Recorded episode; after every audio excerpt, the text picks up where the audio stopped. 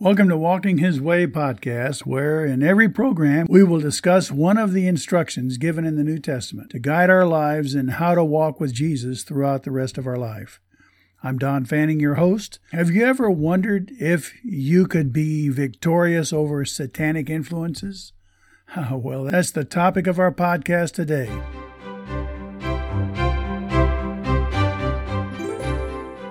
Peter wrote in 1 Peter chapter 5, verse 9, "Resist him, Satan, strong in your faith, because you know that your brothers and sisters throughout the whole world are enduring the same kind of suffering." The believer must know the tactics of the enemy and how to resist him. The word resist means to stand against or to oppose. It is a defensive word and not an offensive or aggressive word. In James 4:7, we are told to submit to God, resist the devil, and he will flee from you. We have the authority to resist Satan and the promise that he will flee. First, Satan uses the alluring temptations of sensuality, fame, or greed, and relies on our curiosity as long as we believe the lie that the world can satisfy our needs. The Bible says, "Love not the world, nor the things that are in the world. For all that is in the world, the lust of the flesh and the lust of the eyes and the boastful pride of life, is not from the Father, but is from the world." 1 John 2:15 and 16.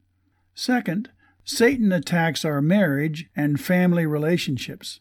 God's design is that man's sensual satisfactions and soulmate companionships are met in a healthy marriage relationship for life. Quote, "The husband must fulfill his duty to his wife sexually, and likewise also the wife to her husband. Stop depriving one another except by agreement for a time, so that you may devote yourselves to prayer and come together again, so that Satan will not tempt you because of your lack of self-control." 1 Corinthians 7, 3 and 5. Third, Satan attacks us through false ideas, arguments, or teachings that occur to our mind. Satan can induce ideas or concepts that appear to be reasonable, correct, or novel.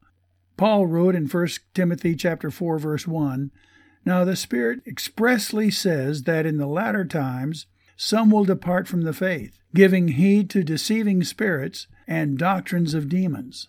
These attacks seem reasonable enough that we may begin to believe these errors. In every realm of attack, Satan seeks to justify selfishness and self-exaltation and self-will in our lives. So we must bring every thought into captivity to the obedience of Christ, 2 Corinthians 10:5, which means comparing it with what we know Christ has revealed in His Word. Recognize Satan's lies and resist them. We might pray, "Lord, when discouragement and depression dominate my spirit, may I recognize the influence of demons and resist them by your authority." Well, thank you for listening, and let me encourage you to share this podcast with others. Check out our website in www.donfanning.com for other materials of mine.